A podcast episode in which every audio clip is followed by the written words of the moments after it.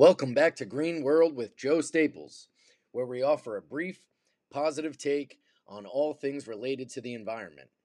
I know you're busy, so I'm only going to take a few minutes of your time to inform you about some recent news regarding the environment, as well as a company that is doing some great work. I wanted to start off today by saying my heart goes out to the recent wildfire victims, especially on Maui and in Greece.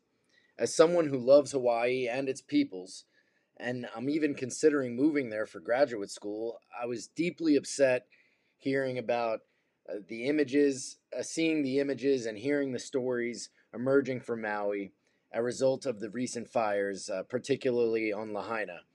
Uh, while climate change and increased atmospheric greenhouse gas emissions are not the only factors responsible for the blaze, Hawaii's Governor Josh Green has said that the wildfires are the worst natural disaster that Hawaii ever faced, and says the deadly blazes are due to a combination of weather conditions never seen before, which links them to climate change.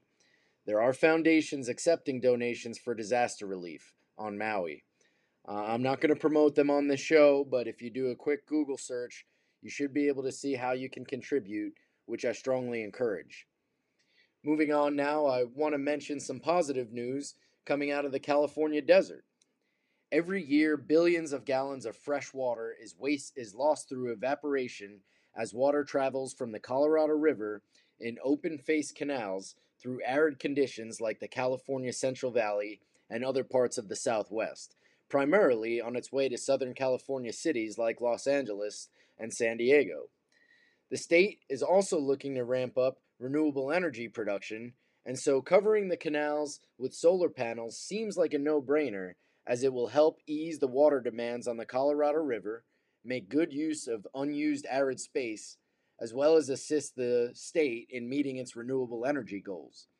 While I'm not entirely clear on why we wouldn't already be doing this, the latest news out of the region is that pilot programs to cover the canals with solar panels are in the works, and projects like it have garnered near unanimous support from researchers, analysts, scientists, policymakers, etc., uh, many different stakeholders. And I will keep you uh, updated as this story develops further, and hopefully we can see some progress out there in the desert.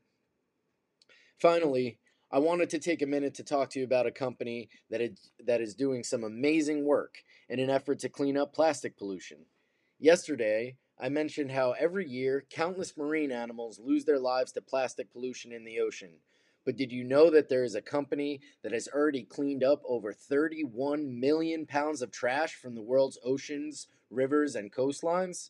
The company is called 4Ocean, and they have been doing amazing work in not only cleaning up our polluted waterways, but also in the critical mission of raising awareness to the gravity of the plastic pollution crisis. If you haven't heard about them, I strongly recommend you check out 4Ocean and help support them as they engineer ocean cleanups all over the globe in hopes of a brighter, bluer world.